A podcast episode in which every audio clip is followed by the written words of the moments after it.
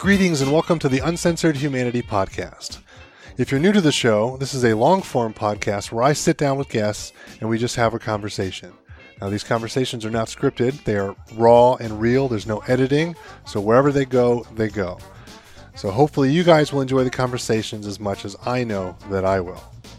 Today's episode is brought to you by nobody. Because let's be honest, nobody likes to hear ads. We all just put up with it because we think we have to.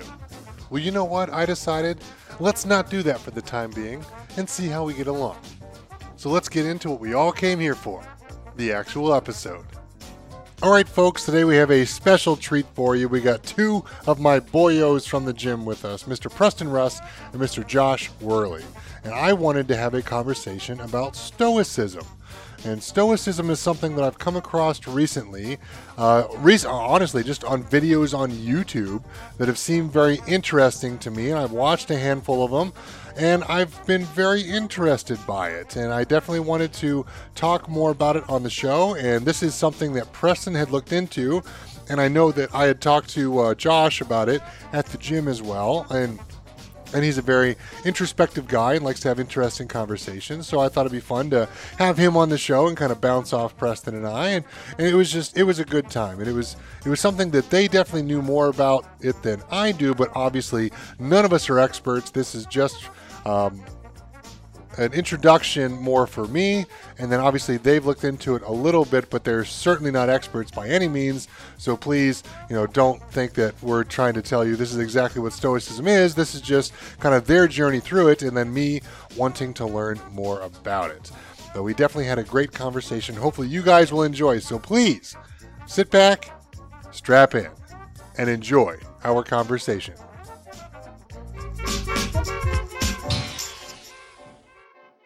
Greetings and welcome back to another episode of the Uncensored Humanity Podcast. I'm your host, Matt Hess, and today we have some jujitsu boyos with us, Mr. Preston Russ, Ooh, yeah. and a new guest with us, Mr. Josh Worley. What's going on? And uh, Preston, I hate to say it, but I was looking forward to you being one of our new favorite guests, and then I found out you were moving. What's going on? Yes, yes. Moving to Tennessee.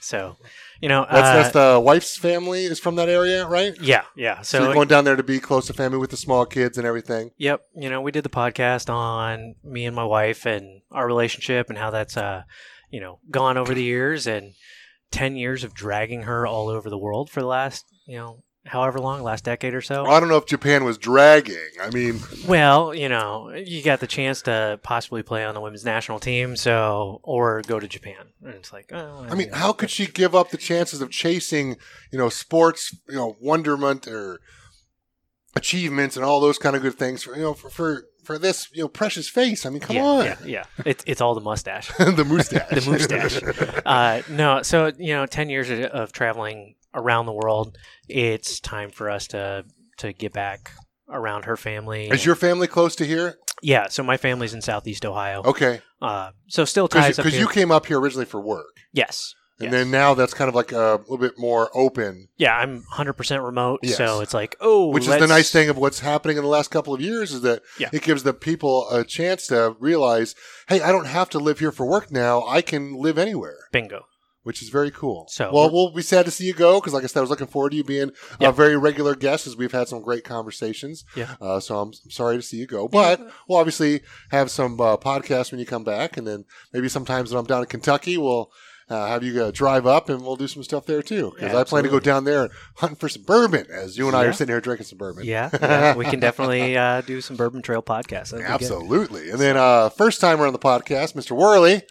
That's it. Why don't you give uh, the folks a little bit of a background of kind of who you are, where you came from, where you grew up, sports you did, anything like that? Sure. Um, born in Youngstown in August 1996. About a month later, the parents moved to Green, which is a suburb of Akron. My mom was not very into living in the Youngstown area. No, I think Green is a good upgrade from Whitetown. Yeah, yeah. Well, it wasn't even properly Youngstown; it was Girard, which I guess is a suburb that is not one of the better suburbs of Youngstown. I don't know if there's a good suburb in Youngstown. Yeah, there's some areas in the Youngstown area that are all right, but yeah. So there might And, be like uh, some gated houses, but that's probably there's not even communities Yeah. there. yeah, So yeah, then I just grew up in Green. Um, growing up, I kind of bounced around between a couple different sports. I played basketball, I think at the Y one year when I was real little. I played baseball here and there. I played a couple years of football. Um, and then I actually joined cross country my sophomore year of high school. It's very different than the other sports. Yeah, and at the time too, I was well, I'm five eight now, so I was maybe five six, five seven, and probably not too off, too far off from 220 pounds, so it was pretty heavy. And the only reason I did it was because I wanted to get out of marching band. Okay. I was in band, which I enjoyed, kinda, but really why I was in band was because if you were in band, you could be in the little jazz band programs they had, okay. and that's what I liked because I was starting to get into playing guitar more seriously. And Well, not what just- instrument did you play for the band then? If you're looking for the jazz band. I played trombone. Okay. I always wanted to play the saxophone. I always thought it was a, kind of a cool shape. It looked like a J, Yep. so it felt like my initial. And I always loved like whenever we went to the city and there'd be someone somewhere out there on a sidewalk, just like kind of freestyling on It a is certainly saxophone. a very it sounded cool just instrument. cool. So do you play sax now? No, Oh, I I've thought about it before. I've thought maybe I should just go back and get one now and yeah, start but like, to learn. what the problem with that is, is like, when do you play, right? Because I've got a Yeah. friend. Uh, he and his wife are very into playing in a in a band. Uh, I think he plays the French horn. I think she plays the trumpet. I don't remember exactly. Um, but then they, they can only really play for like a small orchestra because Yeah. there's no really other ways to play. And that's what I love about the town we're going to.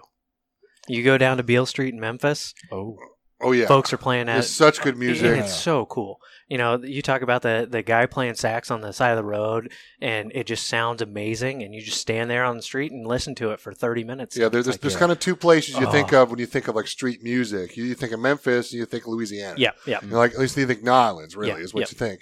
Uh, but so that's interesting. But it's it's it's funny because like I, I've been talking to my daughter about this, you know, because she plays the trumpet, and now that she's off in college, she's not doesn't really have a band to play for. She kind of plays for the pep band here and there, Mm-hmm. but she's gotten so busy with school that she doesn't really have time for a lot of that kind of stuff. And I keep telling her, if you want to play outside of that, you've got to learn a new instrument. You've got to learn the piano or the guitar or or something different to be able to play in bands to actually get out there and actually play music. Because if not, like your only other choice really is to try to find like a small orchestra. And most places it doesn't really exist.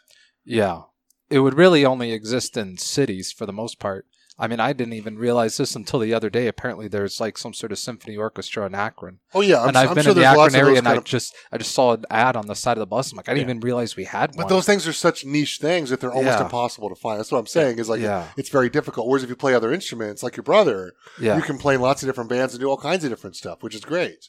Yeah, and then another thing for me is it's like so now guitar has been the one that I've I was real serious with it in high school and I took lessons and then college I kind of dropped off and the couple years since I graduated I've been kind of going through I have spurts where I start to get pretty good again and then I kind of drop off for a month and then I kind of have to start over again. So I've got guitar and then I've been kind of dabbling in mandolin. I heard Battle of Evermore by Led Zeppelin like years ago and I thought it was really cool.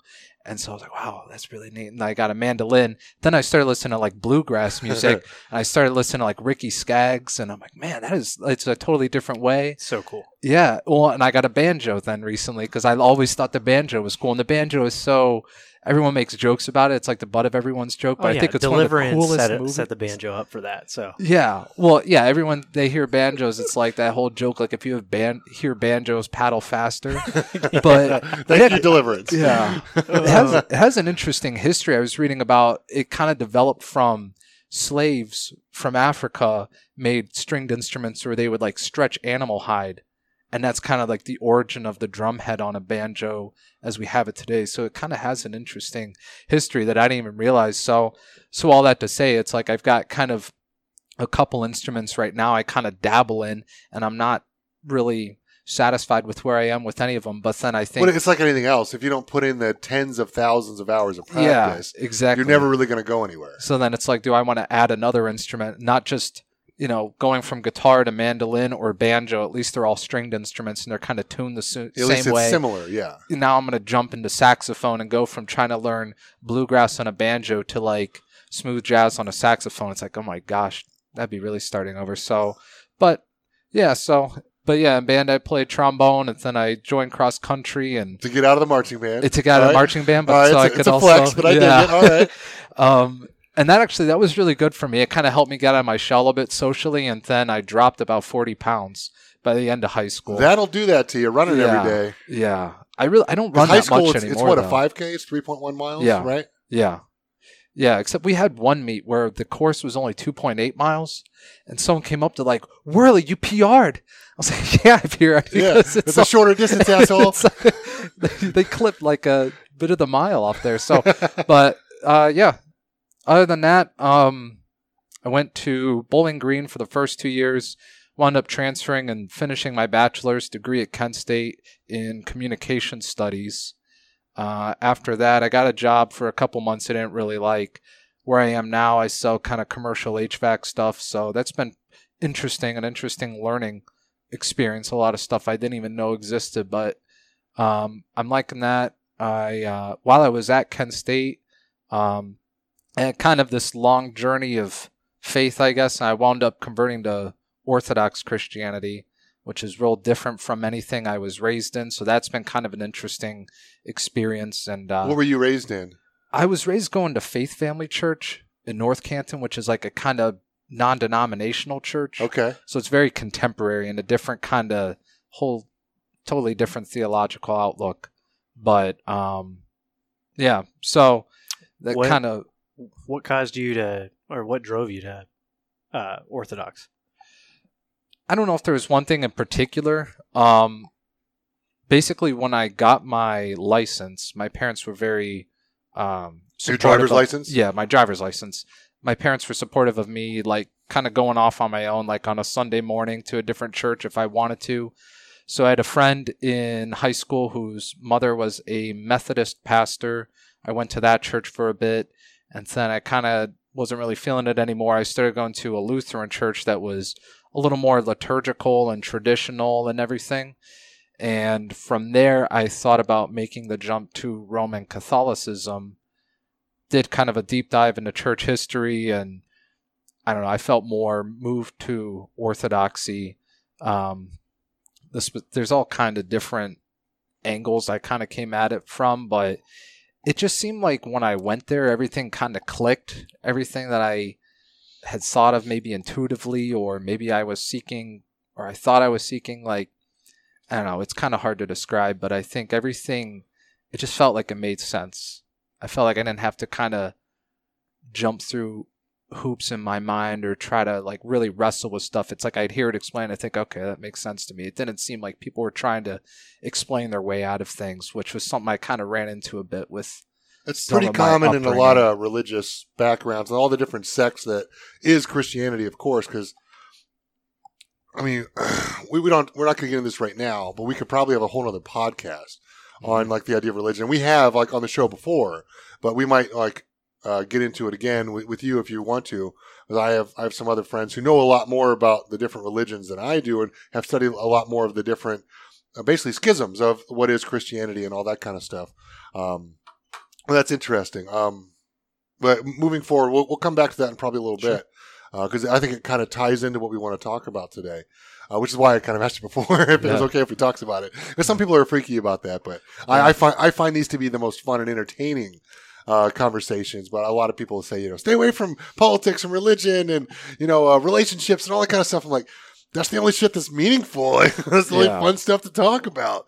Like, what, what, nonetheless. All right, so we all know each other obviously from the gym, from jujitsu, True Art Jujitsu in Fairlawn, Ohio. If you want to go to the best jujitsu gym in Northeast Ohio, soon to be all of Ohio. I always keep telling Coach. Uh, what got you involved in jujitsu? Uh, well, for a short time growing up, I did Taekwondo. I'm not exactly certain why I stopped. I think my parents asked me, and I was kind of indifferent to it. So they were like, "Well, you know, it's not exactly cheap. So if you're not really that into Yeah, it, we're not going to keep paying for it." Yeah, yeah. So that was kind of the end of Taekwondo, and but kind of for the rest of growing up, I thought I'd like to get into something again, and I always figured Taekwondo just because I was familiar with it. So then, about it within the year or so after I graduated college and I was working, so I had a little more disposable income and a little more free time. I figured out I'm gonna kind of start looking into some different martial arts now. And uh, actually, my brother had a friend that got him into it. And so, as I told my brother that I was looking at different martial arts, he was like, Well, why don't you come and check out jujitsu with me? And I had heard of it, but I didn't really know what it was. So I tried to get online and read a little bit So, about so it. was he already training with Coach Shannon? yeah, he had been training for, I don't know, four, five, six months, somewhere in there Okay. he had been training for close to probably half a year when he invited me and I went to I think a Wednesday night class and stayed for a bit of open mat. And I went to a couple classes and I was like I don't really understand what this is, but it seemed kind of interesting and I figured the schedule worked especially too. The class times were really good. So like, well, it's kind of good on the practical side like that. So and then I was ta- talking to coach and he was like, "What do you think of this, Worley?" Like, I don't know. It's kind of interesting though. I'm like, it kind of reminds me of wrestling. He's like, oh, a little bit. And so after a couple classes, my brother was like, what do you think? And I was like, it's interesting. I've never really seen anything like this, but I, I enjoy it. And he kind of gave me this pep talk, like, just stick with it. Don't be kind of weirded out. I know you're probably getting used to everything, but you know, there were times where I thought maybe this wasn't for me. And then I stuck with it. Now looking back, I'm glad I did. It's like, all right. So then after one of the classes, I went up to coach after. I'm like, all right, what do you say I make it official? I think I'll sign up. He's like, all right, Worley. So we got all set up and I started going at first to the Tuesday, Thursday classes and then, Which for us is like a, the adult class. It's an hour and a half class where there's usually some drilling for about an hour to 45 minutes and then sparring for 45 minutes to a half an hour of whatever's left of, left of class. yeah, Which, which are the tougher classes. yeah. Because then for us, Monday, Wednesday are fundamentals. And that's what I've been going to more recently. I think is, it's kind of interesting. I, I change it up depending on how the week shakes out. Sometimes I'll go Monday, Thursday. So I'll get a little bit, I'll go for the Nogi class on Monday, stay for fundamentals. And then if things are kind of busy earlier in the week, I take care of whatever it is I have on my plate. And then I go to Thursday night. And then maybe if I can, I'll go to the Saturday um, adult class as well. So, um, but I don't know. It seemed, I think one of the issues, and not to kind of throw shade on other kind of disciplines, but one of the issues that I was running into was I felt like a lot of the other martial arts, it was hard to find a good school, or if you could find a school, like a good school, it was kind of far away.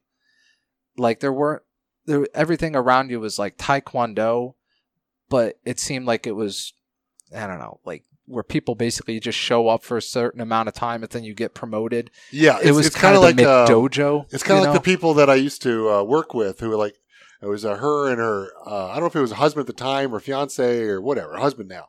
Um, like, she's like, oh yeah, we did uh, Taekwondo in college. Like, yeah, we're, we're both black belts. I'm like, really?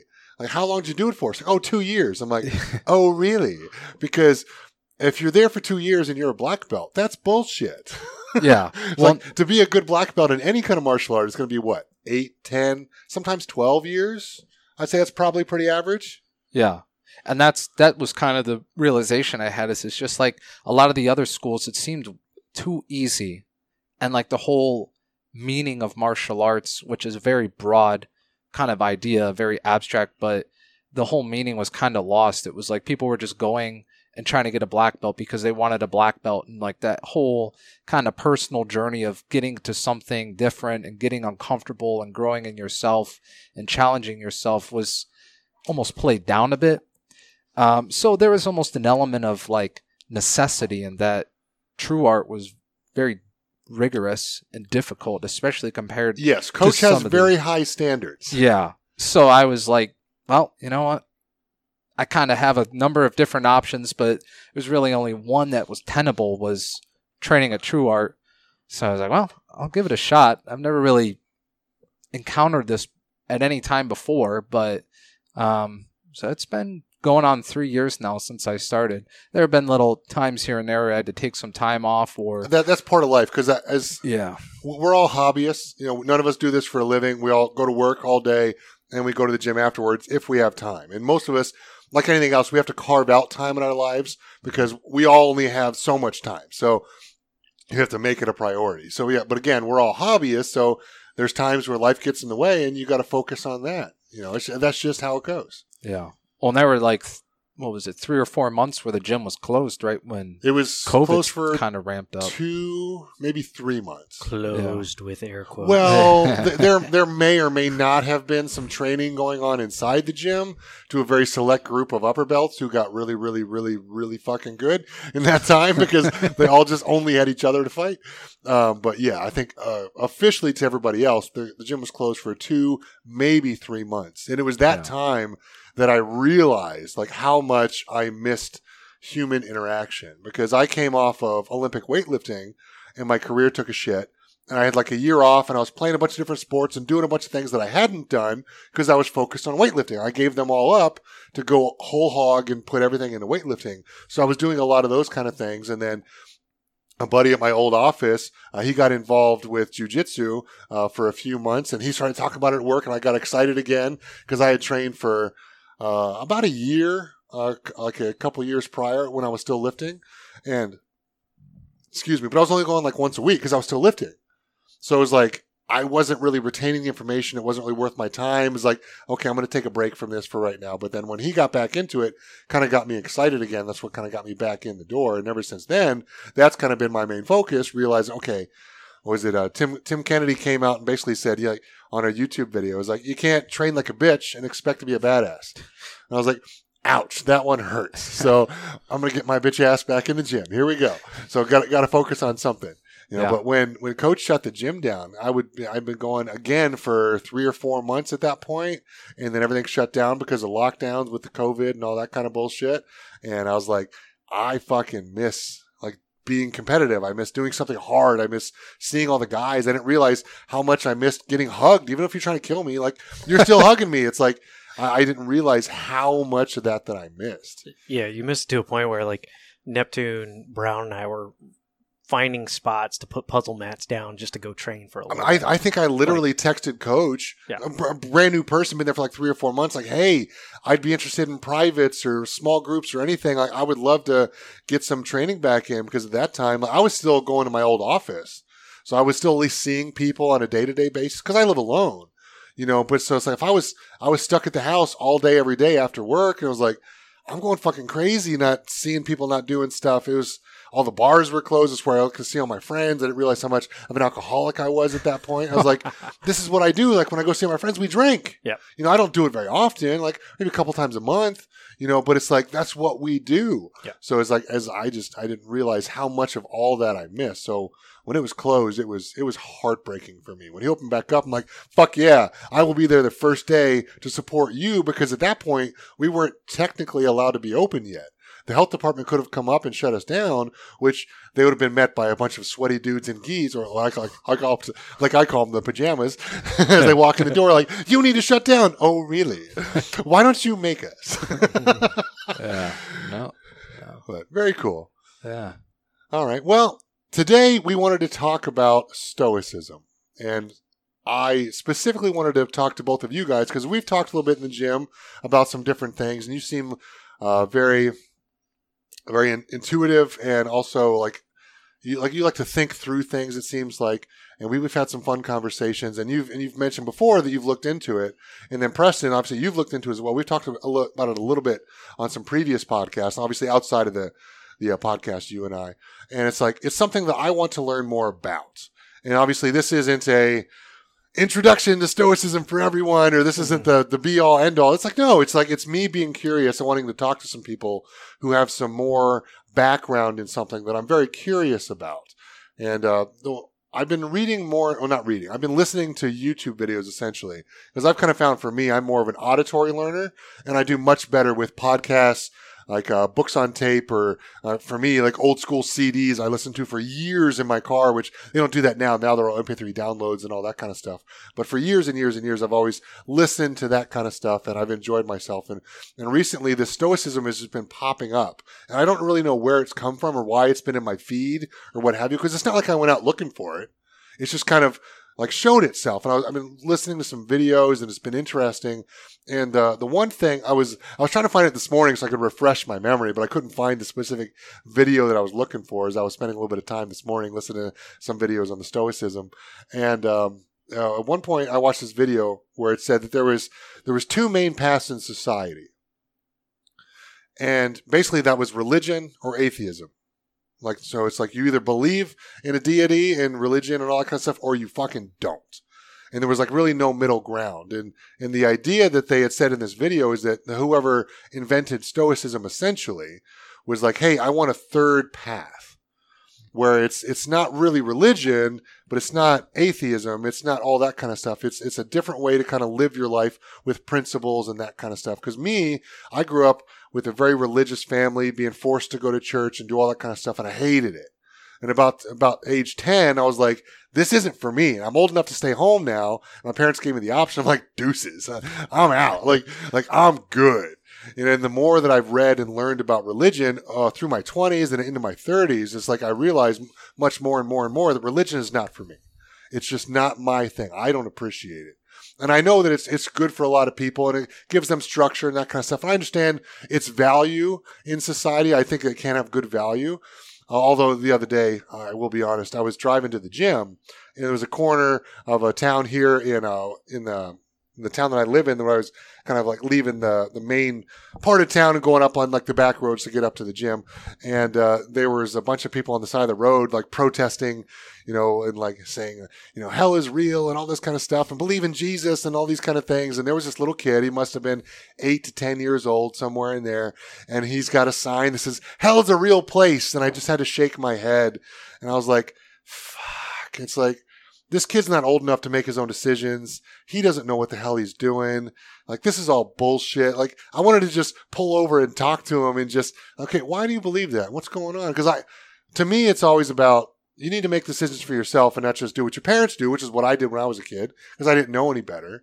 And then as I've gotten older, I've realized you need to set people up, I think, to make their own decisions, kind of like you have. Like you've sampled a bunch of different things, you found what fit best for you, and you go with that, which is great.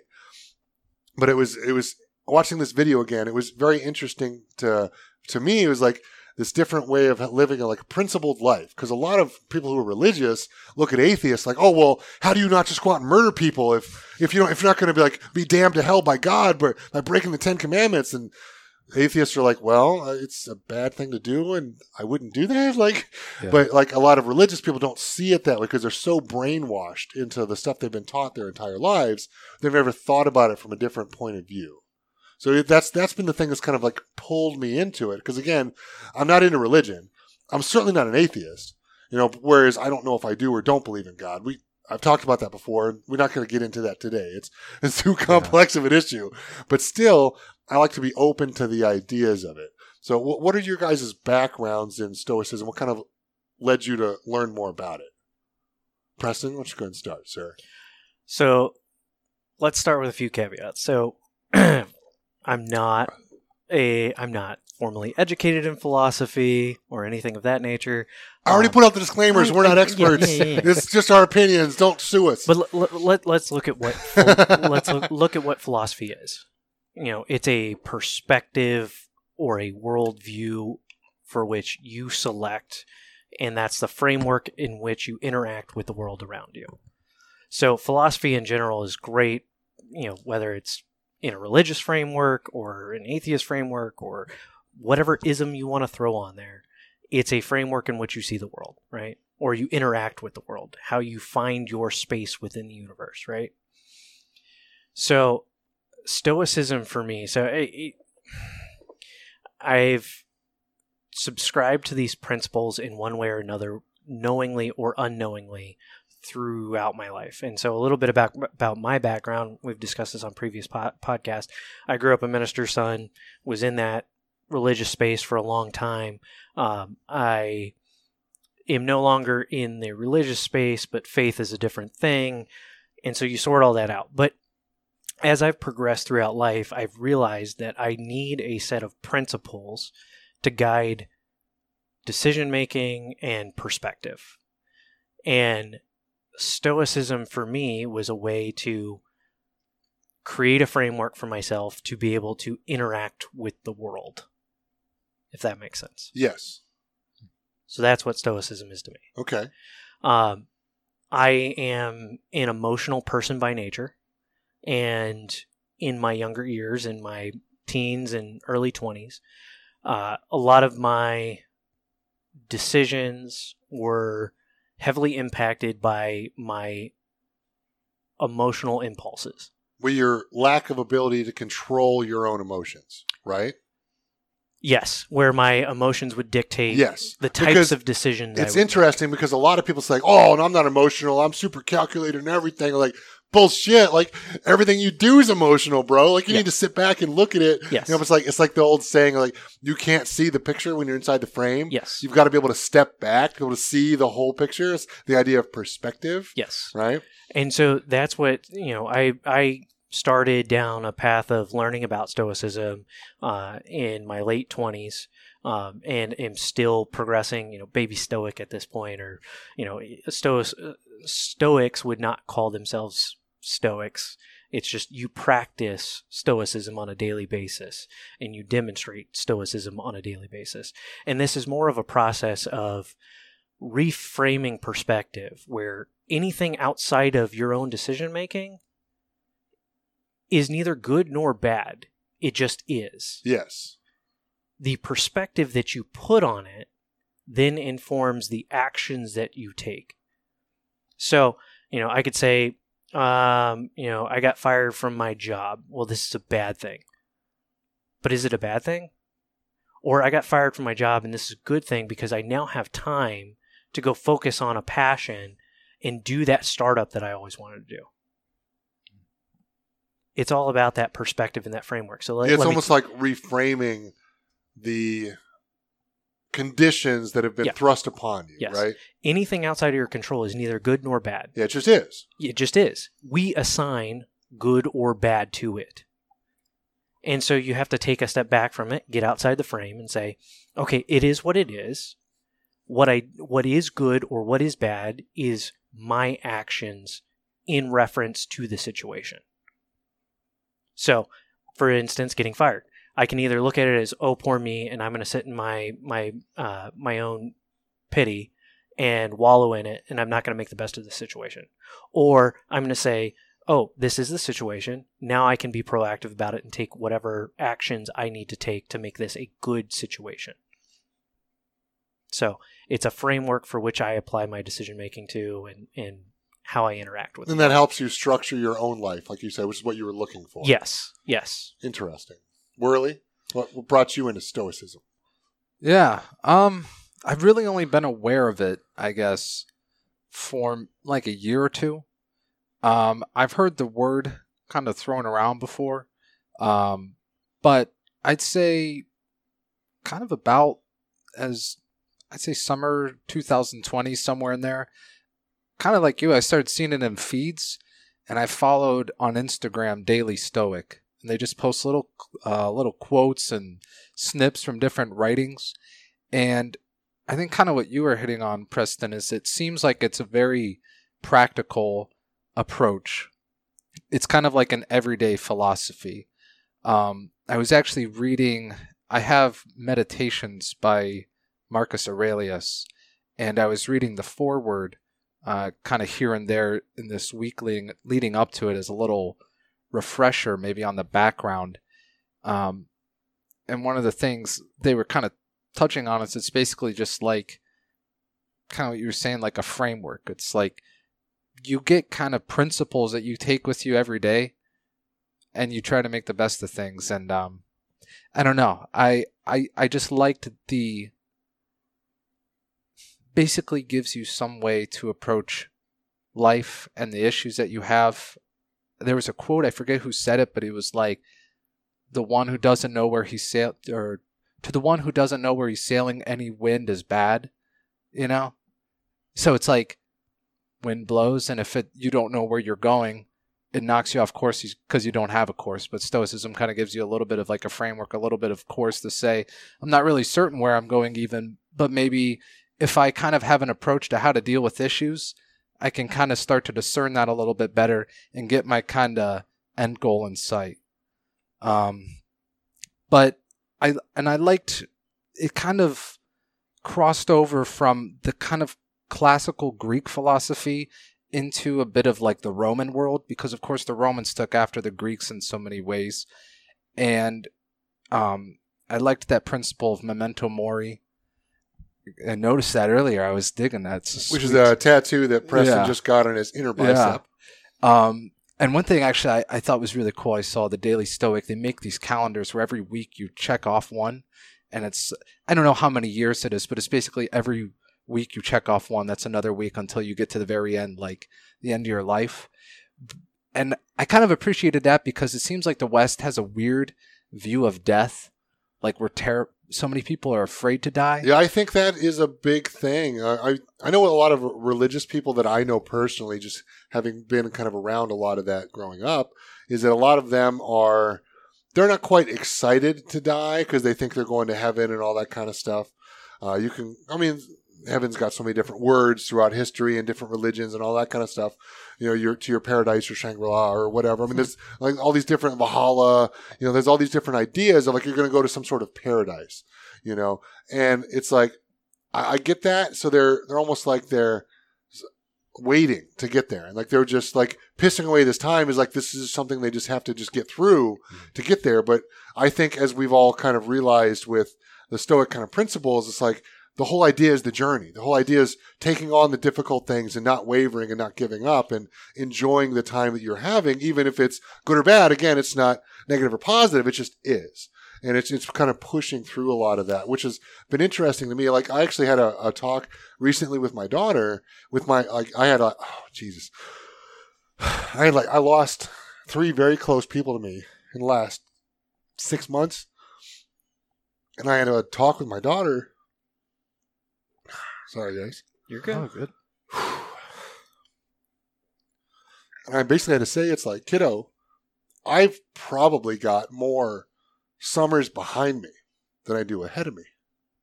So it's like, hmm. it's time to live. Like, let's let's do this thing. Like, come on. You know, and she was freaking out, like, don't say that. Oh my God. And I'm like, kiddo, it's like, it's just a fact of life. Like, we're all going to die. And I'm a big dude. So I'm, I doubt I'm going to make it to 90. You know, it's like, it's just, you know, there's, it's a bigger engine. Like, it's going to wear out faster. you know, it's, it's Yeah. just how it goes. But it was, it was that come to Jesus moment that we kind of had to have. It was like, hey, like, I'm most likely halfway through my life. So it's like, let's make the most of it. Let's enjoy this. Let's, let's push through on this journey. You know? and that for me personally that's one of the beauties of stoicism is i get so wrapped up in worried in, in worrying about the previous actions i've taken or the uncertainty of the future that i forget to live in the present Yes, and I think that's a big thing. Is that people are always looking on to what's next tomorrow. I'll do this later instead of living in the moment. and so stoicism grounds me in what is the next action and living in the present whether that action is i don't really need to worry about this work deadline it's more important for me to go play with my kids on the playground Yes.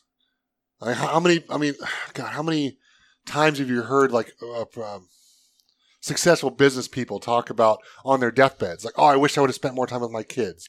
I wish I would have done more of this. I wish I would have Yeah. done more of that. I wish I would have gone here. I wish I would have done that. It was never. Oh, I wish I would have done more work emails. I wish? I would have made I more I, money. I wish I would have had more board meetings. Like Yeah. it doesn't fucking matter when you're dying. All that matters is like the moments that you have with your loved ones, whether that be friends or family. And for me, family is not you know strictly blood. You're right. Family is the people that you choose to love. It's not just the people that you were born into. You know, um, what would you call that? Like a kinship or a blood relation. Right. You know, it's like I've got I've got very close friends of mine that I've met recently, and it's like it's like we've been friends for decades. You know, like I, you, you and I are kind of similar to that. Like we just kind of instantly had a click. Yep. You know, it's like God, I feel like we've known each other forever. Like I've got two other close friends of mine that it's like I met them literally in the last year, but I feel like I've known them for decades. You know, and I've had other friends like that through my life that I've stayed very close to. It's even though we're far apart, we don't see each other very much. Like I value their friendships, and as soon as I see them, it's like no time has passed. You know, it's not like oh we're getting caught up in this. No, it's like we're right back where we were, and it's and it's it's amazing. And it's like those are the people that I try to I try to spend more and more of my life with. I'm trying to do less things that I guess are inconsequential. Yep. And I'm trying to spend more time with the people that I love. Absolutely. You know, but it's it's interesting because again, like like like Josh, like you had said, like I think the West has this fear of death, and we shouldn't fear it.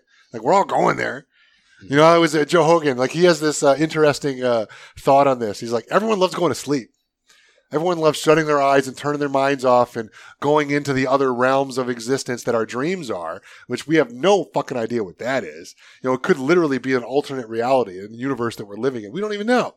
But it's like everybody looks forward to that, but everybody's afraid of dying. And why? In my opinion, it's because of the fear that religions teach. Like, oh, well, if you don't do this right, you're going to go to hell and burn forever. Like, well, fuck, I don't want to do that.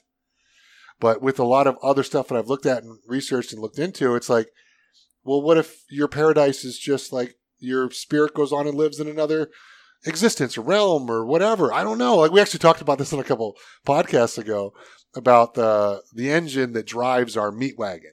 Mhm. Like some people call it the spirit, the soul, the uh, what else? The light. Uh, there's lots of different names for it. Again, in different religions and history and all that kind of stuff. And it's like, where does it come from? Like, wh- where does it go when it's gone? Like, because you can, if you've seen someone who died, you can see the light leave their eyes. Like, you know they're dead. Like, you can see that energy leave them, which is what runs the again the machine that is our bodies. So it's like it's interesting to me of thinking like, okay, well, in my beliefs, like that goes somewhere, but where does it go? Does it get recycled? Do you get born back into another creature? Because like in the idea of physics, there's no new energy. It's just all perpetual and mm-hmm. recycled, and it's all kind of the same thing, right? Nobody has answers for these questions, Right. But it's fun to think about. And I would say that's more of a question for the religious realm. Yes. So if we bring it back to Stoicism and the idea that we all are going to die, it's going to happen. Everybody is born, everybody's death. And the only uh, only else or the only other thing that's certain is taxes, right? Um, but with Stoicism, it's a chance to get to a higher self. What do you mean? So Feel free to jump in here. You don't have to. like, you don't have to like wait. You're like anytime you want to jump in, jump in. So i- i- humans have uh, this canny ability to use a logical side of the brain. They, They- try to. They they can if they choose. They can if they choose. That's fair. And so what stoicism, at least in my personal experience, has helped me do is stop acting with my reptilian brain and act with my logical, rational self, which I believe to be a higher or better version of myself than, say, my base self. Yes. I'm not acting out of fear. I'm not acting out of worry or dread. I act out of logic and a rational being. And I, I believe that to be a higher level of consciousness than the base reptilian thinking. Hmm. So, saying all that to say, I, I feel I live a more fulfilled life hmm. that way. And that's trying to live by these principles taught by Stoicism. Yes. Okay. Interesting. Yeah, I was just going to say, it seems like a lot of the focus of Stoicism seems to circle back around to this idea of just making good use of time. Yes. And what is good use of time kind of varies by the person. You know, it's like, all right, you could almost apply it to jujitsu. Like, good use of time for someone who's just starting off would be going to fundamentals and maybe not necessarily jumping in and rolling all the time, but kind of watching and getting familiar and trying to pick up on what other people are doing. But for some of the purple and brown belts we train with, good use of the time would be going to the adult class and having those intense sessions and then maybe going and competing because they're kind of getting up closer to that next level that they want to get to. Maybe they're aiming for black belt. So for them, what is good use of the time would be like that. Whereas for someone like myself who's a white belt, making good use of the time would be going to some of the more introductory classes. So I guess that's kind of 'Cause I haven't heard too much about like the time aspect of it. Is that just more about like staying focused on what's important and Yes. and getting away from the things that are unmeaningful in your life? Yeah, you'll often hear the cliche in Stoicism of it's more important of what you say no to than what you say yes to. Okay. And that is a matter of you should be focused on what's important and get rid of the rest. because I, I know I've heard lots of ideas about like uh, minimalism Mhm. and like getting rid of things that you don't need or not searching or wanting things that you don't have and that kind of stuff and just basically the idea of being happy with what you have and not wanting more and more and more and more like you know society teaches us in this part of the world it's all about capitalism and selling and buying. You need this new thing. You need to keep up with them. You need to do that. And you need to have all these brand new clothes and appliances and house and all this kind of stuff. And it's like that stuff is almost irrelevant when in the grand scheme of things. Because again, we're all going to die. And it's like all of it's going to be meaningless unless you're going to give it to your family to fight over. And then usually, if you have a lot of that kind of stuff, money ruins families. Mhm. Like how many, how many times we've seen this? Like somebody rich dies and then all the families come in like locusts and they just pick everything clean. They they take everything they want and everybody gets mad and you know and they, they have fights and they don't talk to each other and there's all these kind of issues all over money, all over things that don't mean anything. I've heard a lot of that, but I've not heard a lot about the making use of your time. But I guess it's kind of the same principle, just in a different light. Yes. Yeah. And like Josh said, it's focusing it the the what is important is determined by you, which is determined by your perspective. So, So it's not what society deems importance; it's what you deem importance. yeah, I mean, we could get into the social or the social engineering aspect of it of society says material need is most important. Yeah, so I mean that's that's all you see in commercials and everything, and Yeah. all these ads that you see on social media and whatever Yeah. else. Like it's it's all about selling shit. right. Most shit you don't need. Oh yeah, and all of marketing is is founded around psychology and how you can get somebody to feel like they quote unquote need something and so they're going to buy it. Stoicism takes that and says, look at what is important and here's how you can dwindle down what's important. And again, it's going to be different for everyone Yes. as they sit down and make their Yeah. own ideas of what that is, not being told to by society yes. or their peers or anybody, other family or anybody else. Yes. Interesting. Any thoughts on that, sir? Looks like you got something you want to say. I was just going to say, I guess, to the point about time, from a kind of practical aspect, everything you do is going to use up some of your time. So it's kind of use it wisely, I guess. You only get so much, and what you use doesn't come back. So it's kind of, and part of that too is almost like trial and error. You have to find what it is you're looking for, and there's a certain aspect of you try this, you realize it didn't help you, so you don't do it again. And next thing you next time you come into a situation where you have a decision to make, you think, well, before I tried X, Y, and Z, that didn't work. Let me try A, B, and C this time. And it seems like, from what I But kind you of can, understand, but you can only really do that if you can sit back and reflect on things, which most Yeah. people don't do. no, They don't. They don't sit back and think about mistakes they've made or problems that they've had or anything else. They don't sit down with mentors and talk about their failures or the good things that they've done, their successes or anything like that. Like they just kind of live their lives aimlessly. Dare I say? I mean, we all know people like this. Well, that's the point of having a philosophy in general, right? Is you need you need something to guide where you're going, and you can't it, to simply sit and do retrospection without any type of framework is going to be a fruitless endeavor. Yeah, because it's, it's like the old adage, you know, it's like you, you're you're walking down a trail, you come to a fork in the road, and there's this wise old man sitting there on the side of the road. You say, "Which way should I go?" Well, Where do you want to yeah, go? Yeah, where do you want to go? Well, I don't know. Well, it doesn't matter. Like, well, that's not what people want to hear, but it really is the truth. If you don't have an idea of where you're going, the path you take doesn't matter. Right. But if you have a philosophy and an idea of what you want to do, then I'll say, I want to get here. Let's say I want to go there. I want to do this. Like, oh, well, then perhaps you should go this way. Well, and so this is where you have to dive deeper into Stoicism, where um, Stoicism is, you know, mostly from Greek philosophy, or well, entirely from Greek philosophy. Well, if I understand correctly, it was made more like in the Roman times, based off of readings or the writings, I guess, from the Greek philosophers, Yes. right? Yep. Okay. So you, which all is in a framework of natural law, right?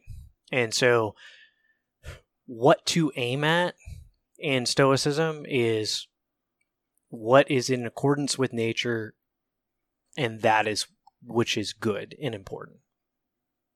I know that's very abstract and very heady, but say that again, please. so uh, founding of Greek philosophy was in natural law, right? What do you mean by natural law? there are certain things in nature that happen and that is good or bad right and this is this predates christianity right Yeah. so natural So law when, when were the Greeks?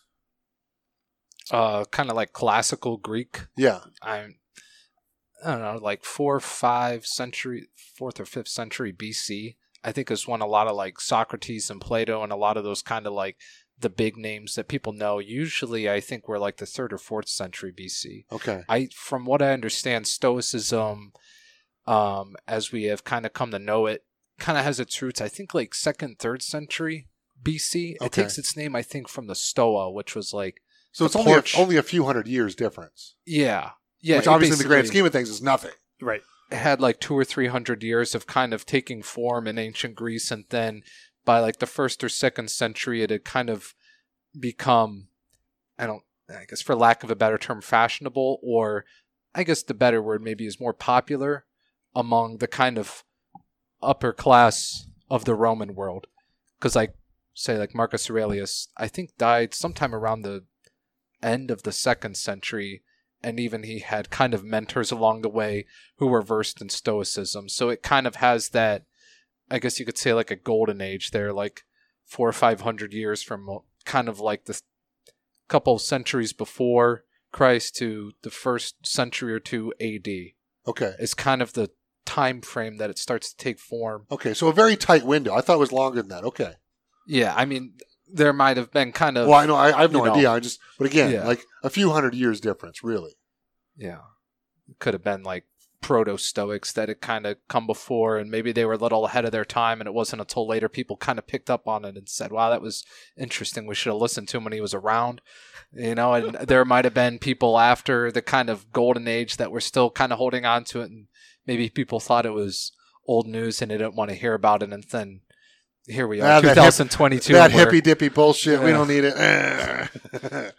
Any, anyway, so you were saying with the natural law. so with religion gives you something to aim for right heaven or hell I don't know if that's something to aim for. It's something to scare people, but but each construct gives you an idol to emulate and base your behavior off of right so that that natural law what is good for nature as a whole and i don't mean like mother nature i just mean the ecosystem as a whole is what you should strive for right yeah. so I think of it more like the universe than yes Mother Nature. Yes. Yeah. And so um, you have to determine what that is and based on again based on your perspective that's going to inform where you prescribe to what is good for the universe. I think we can all generally agree uh, taking a human life is not good for the universe. No. So I'm not going to go out and do that. But let's get a little bit controversial and taking a human life to protect multiple human lives. Is that good for the universe or is that not?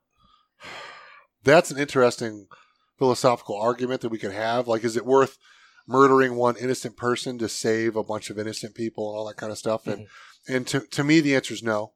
Like every life is precious, and I think you should fight to save those kind of things. You know, like, and I know like a lot of um, academia will disagree with that, and they're trying to indoctrinate these these college children to to think, okay, well, it'd be it'd be fine to murder you know these people because it's better for society because these other people will live. It's it's it's like the idea of like uh, euthanasia. It's like, well, let's just murder the old people because they've got no useful life left. And it's like, well, no, because they have the right to live the same as anybody else does, and we should fight to protect them the same as we would anybody else. So let's take it to the micro level. Self defense. How do you value your life over the person that's trying to take your life. And again, that becomes a very you know Yeah. interesting topic, you know, because like how I believe personally is like if someone is going to try to take my life, I'm going to beat you to the punch. Yeah. You know, like I'm going to take your life over you taking my life, so I can be there for my family or do whatever. But again, I wouldn't just go out and murder some innocent person Right. just because, like, oh well, if you do this, then we won't. You know, like this terrorist, like, well, murder this person, or we'll we'll blow up this bomb and kill all these people, and it's like. I'm going to fight the terrorism and not just go out and murder somebody else. But again, that's just that's my thinking of it. But again, that's obviously just not even scratching the surface of what we could have for like that kind of talk. Yeah, But yeah. again, in today's society, most people, I think, because of academia, would say, "Oh yeah, well, let's just murder these people to for the betterment of of what we think is best." And it's like that's not necessarily the best thing to do, in my opinion. There's a thought going on there. I can see the gears turning there, Preston. yeah, it, it, well, because I want to I want to bring it away from the natural law and more to the personal framework, hmm. and it's a good place to to go from there. So you know, you talk about indoctrination and and you know, it's better to get rid of this group versus that group because of the betterment of society. Um, but I want to bring it back to the personal level, and part of that indoctrination is this person said something and that caused me harm. And so we need to shut this person down. And that's happening a lot in today's society with these weak people who can't have good arguments to defend their own ideas, so they want to shut other people up. Let's be careful about weak, maybe misguided or lack of founding principles. So the nice thing about Stoicism is the things you say can only harm me if I let them harm me. So you say, "Oh, you're you're a tiny weak bitch." Okay. My perspective on that is different. And so unless I adopt your perspective, it has no harm on me. That's a healthy um, perspective to have for sure. and so you know we say weak but it's it's it's more a matter of a pers- perspective that they are being taught that I am the victim because of somebody else's actions. Well, Stoicism flips that on its head and says, I decide whether or not I'm the victim. But that would also be people having to take responsibility for themselves and their actions. But that's and, the whole point. of and they're not taught that in today's society, especially by our educational system. Yes.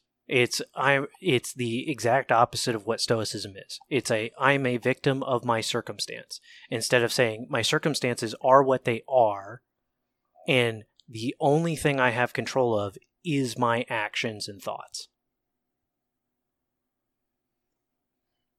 So, it's a complete reversal of of that philosophy. You're over And- here nodding your head, Josh. Thoughts, ideas? Uh, you know, I don't know. I guess um,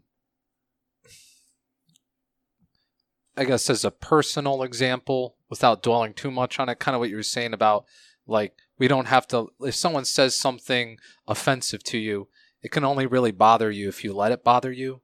Um, I guess from my perspective, it's funny for me to hear that because it's like, like we kind of touched on earlier. I'm a religious person, so I know a lot of people think religious people are always like backwards or scientifically illiterate or they're just idiots, and it's like, it's funny for me. if you've sometimes- heard any of Jim Jefferies' comedy, well, there's there's a lot of those kind of jokes in there. Obviously, yeah. obviously they're jokes. yeah, They're meant to be funny, but the reason that they're funny is because there's a, a valid, you know, a sliver of truth in there that Mhm. a lot of society does see that.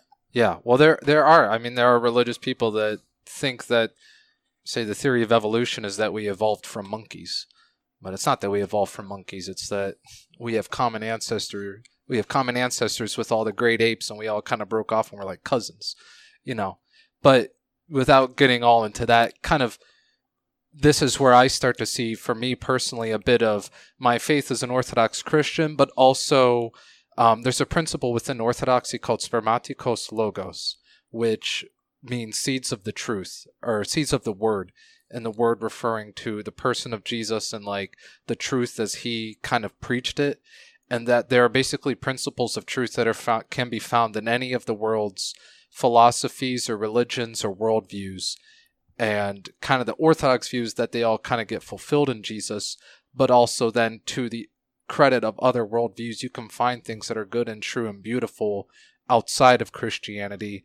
It's not, you know, that good truth and goodness are exclusive to Christianity. Well, so, that's the interesting thing that I think a lot of people miss out on Yeah. is that when you look into the different religions, they're much more similar than they are, you know, Yeah. dissimilar. exactly. Like there's much more alike than, than there's not alike. And like I know, like one of our favorite guests on the show, Todd, you know, he's studied a lot of that kind of stuff. Uh, he's he's more into like Eastern philosophy at this point, uh, but he's he's he, he kind of grew up Christian and then went into like Catholicism and like did a lot, lot of different things. And then he's just done a bunch of different research on different religions and the schisms and the, all the different breaks in Christianity and that kind of stuff. He's he's very well versed with that, which is good. Now, he's not like a an expert by any means, but he has a very good perspective on like a lot of the overviews and whatnot. But it's interesting to hear him talk about it. The more you do look into it, is that it really is the case. Like there is a lot of similarities throughout history in a lot of the different religions, but for some reason, like all anybody ever wants to talk about is the differences, and it's like you guys are pretty Yeah. similar here. the differences stand out. They're obviously much more obvious than the similarities, but then it is when you get into the similarities, you realize that a lot of the times we're kind of saying the same thing in different ways. But Yes, I guess to kind of, if I could kind of synthesize, I think of some of what we've said is like, kind of what you were saying earlier, where maybe you find a religion or something that works for you and then you kind of go with that. It's kind of for me, like, that's what orthodoxy is, but then I can kind of infuse bits of stoicism in, like, someone says something offensive. I can let it bother me, or I can kind of just let it roll off. And so when someone says, like, I'm crazy for that, for believing what I believe, it's like, I can let that bother me. I can, I, I can, like, be on the ride home, like, all mad and thinking and, like, stewing over that. I can say, you know what? Not everyone's going to agree with me, and that's fine. And maybe they said that because maybe they have a misunderstanding, or maybe in their worldview, what I believe is crazy, but is what they're saying about me and my beliefs am i going to let that knock me off course not necess- not really yeah, No, but dare I say, most people don't understand your beliefs and they don't know what Yeah. they really are. And Well- if they sat down with you over a couple of hours and had a deep conversation, which most people are afraid to do, Yeah. because it challenges their own beliefs, and they and they can't handle that, so that they tend to avoid those kind of things. yeah well and that's kind of i guess that's kind of kind of where i was going is it's just like i don't know i mean someone can say something like that but i you know would have a better understanding of what i'm i kind of subscribe to than what they would. So this is where i mean there's probably some council count consul council something. C-o-n-u-n well whatever. Counsel from like an orthodox figure that would say like don't get straight swayed off course but kind of the immediate um kind of philosophy or wisdom that i would almost fall back on in that instance would be something like stoicism like don't get knocked off course because someone's trying to knock you off course or they're criticizing you like you kind of have your thing that you're doing just keep going with it so i don't know i guess from like a personal example that's where i would kind of blend a little bit of kind of my religious beliefs with stoicism which is not particularly religious, but also not particularly, say, atheistic. Because atheism as a word just means like without the belief in a God, you know. But. That I also think it's very misused in today's society. yeah. what atheism? Yeah, It's funny because actually there was a time when Christians in the early, as the Christian church was starting to develop in the early kind of days under the Romans, they were sometimes described as atheists because they were monotheistic, whereas the Romans had their whole pantheon of gods that they more or less borrowed from the Greeks. So they had all they had a like deity for war, a deity for fertility, a deity for I don't know crops. Sometimes there was deities that had kind of multiple things that they were over, and Christians basically like kind of brushed all that off and said like we just have a deity. We just have one. And so they were all, they were described as an atheist in a sense because it's like you're without all of the gods. You know so it's kind which is kind of funny because as the like as the word actually is without belief in a god it's like it really doesn't make sense but from the roman perspective that was functionally atheism because there weren't the gods there you know, and now today it's kind of a whole like people have debates about is atheism a religion or isn't it not? And some people say it is because you probably have a reason for being an atheist and you probably carry those principles with you. And so, and maybe in that sense, you could kind of make the case. But then people also say, well, atheism is as much of a religion as not stamp collecting is a hobby. You know, it's kind of something I hear from like atheists. It's like, it's not a religion. I just don't believe in what you believe in. And that's kind of the end of it. And I don't know. I guess kind of to your point earlier about where stoicism is it kind of does fall in the middle somewhere where it's like we're not necessarily going to say there's nothing greater than us but we're also not going to just make that the central focus in everything we do Yes, we're taking it on a day-to-day case-by-case basis here's what we can do and here's what we maybe shouldn't do and Yeah, for right or for wrong, this is my interpretation of it. Is it's not a religion. A religion will give you that thing to aim for. Stoicism is more of like an operating philosophy of this is how I'm going to conduct myself on a daily basis. Yes, with with or a strive of making yourself better, pursuing whatever it is you want to pursue, all that kind of deciding for yourself what that is Yeah. instead of somebody else telling you what it needs to be. Yes. which which is great. But also, I really feel like it's it's a good idea of like of not just having someone tell you what that is and becoming your own person to decide what are your guiding principles and, and how do you make yourself better, but also with the idea of what's best for the universe, what's best for everything and not just little old me and being selfish, Yes. which is interesting. So something uh, going back uh, to what you were talking about earlier, Josh, about the memento mori. Can you explain kind of more of what that is? the literal meaning i believe is basically remember that you will die as it's kind of been translated. So it's basically kind of what we touched on earlier with sitting and reflecting. It's that you don't get caught up in a sort of morbid obsession with death but you also don't get to the point where you never really think about it because you don't really want to confront the fact that it's going to happen. But maybe at a certain point like say at the end of the day you kind of reflect on the day that you just lived. Maybe you think about kind of what's coming up it, i guess it almost looks different depending on the person but you remember that ultimately there will come a time when you kind you expire. And what are you doing in the meantime to make your life worthwhile and meaningful? Are you doing anything to really become a better person or have new experiences that kind of enrich your life? Or are you just kind of passing the time twiddling your thumbs afraid to take chances or anything like that?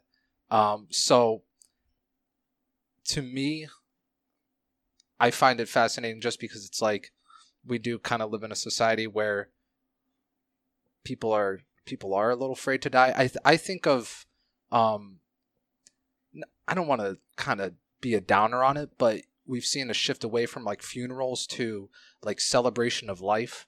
Like even when someone passes away we still don't want to really focus on the fact that they're dead. And i mean to an extent i agree with that. You don't want to get caught up in that because it's kind of a morose thing but i don't know. I kind of like in um i don't know if this is too broad speak broadly speaking but like in mexican culture with day of the dead like kind of remembering the those who are departed and not being afraid of it and like they'll go and they hang out Yeah, but dare I say, the Day of the Dead's like a, it's a big party. yeah Yeah, yeah it's a big celebration. celebration of their life. Yeah, it's Yeah. it's not meant to be a sorrowful thing. I mean, the, obviously you need to remember the people, and it's it's okay to be sorrowful for that. But like I know me, me personally, like when I die, like I sure as fuck hope there's a party.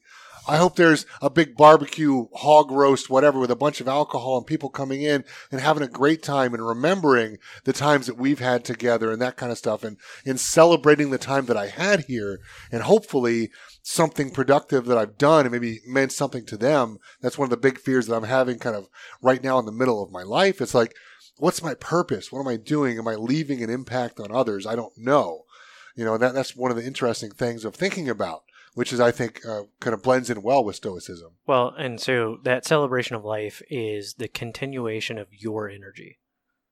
So the time you took to live in the present and create those memories and experiences now lives on through the people that are continuing their lives. So, in the sense that, hey, I'm we're going to have a big party. We're going to celebrate your life. Or in the case of Day of the Dead, where we're going to remember what our ancestors have passed on to us and the lives that they've given us. You only do that by living in the present and being here now Yeah. and focusing and to think it. about it, Yes. to literally think about it. And so that memento mori is I only have a finite number of days in existence in the physical world as we see it in front of us. And I know that that means a lot to you, which is why you got it tattooed on you recently. Yes. And kind of kind of explain to us like where where it kind of came from and what it means to you. So for me, it is my daily actions to better the world around me, whether that's the lives of the people around me or the environment uh, around me. What am I taking in this present moment to do that? So, this podcast, for instance, is a chance to share that philosophy and hopefully better somebody's Yeah. life. This is obviously a chance for you guys to be away from your friends, family, to sit down with me here, Mhm. to record this, to put it out there for others to listen to, to just have an idea of like kind of what we were thinking at this current time at, at, at this moment, Yeah. which hopefully will change in the next couple of years. If we sat down again, it will be a very different conversation, hopefully. Well, and and this is the great thing about podcast is is you know I'm giving up something to do this, but this will live on past me, Yes. and that's that's that hope. That that's what you're striving for is that what I'm doing will live on past my physical life. Whether that's my daughters as they grow up and go off into the world, whether that's helping with a community program that's going to continue to enrich people's lives throughout the foreseeable future. It's not one focus solely on myself, but how can I take action that is going to outlive me? which that that makes perfect sense. Um, but coming back to the memento mori, though, like I know there's kind of like a story behind it. Like, where did it originate? Uh, I know you were kind of telling me yeah about it so so the story that I I've heard most is you know a Roman general would come back from victory and a uh, slave would ride in the chariot beside them and whisper whisper memento mori to them.